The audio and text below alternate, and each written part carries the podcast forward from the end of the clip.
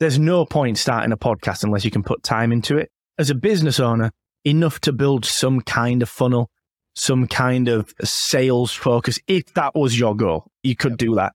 Now you can't because now there are millions of podcasts. You know, if I was to say a YouTube channel up, I could do it now. I could just do a YouTube channel on my phone and I could publish to YouTube.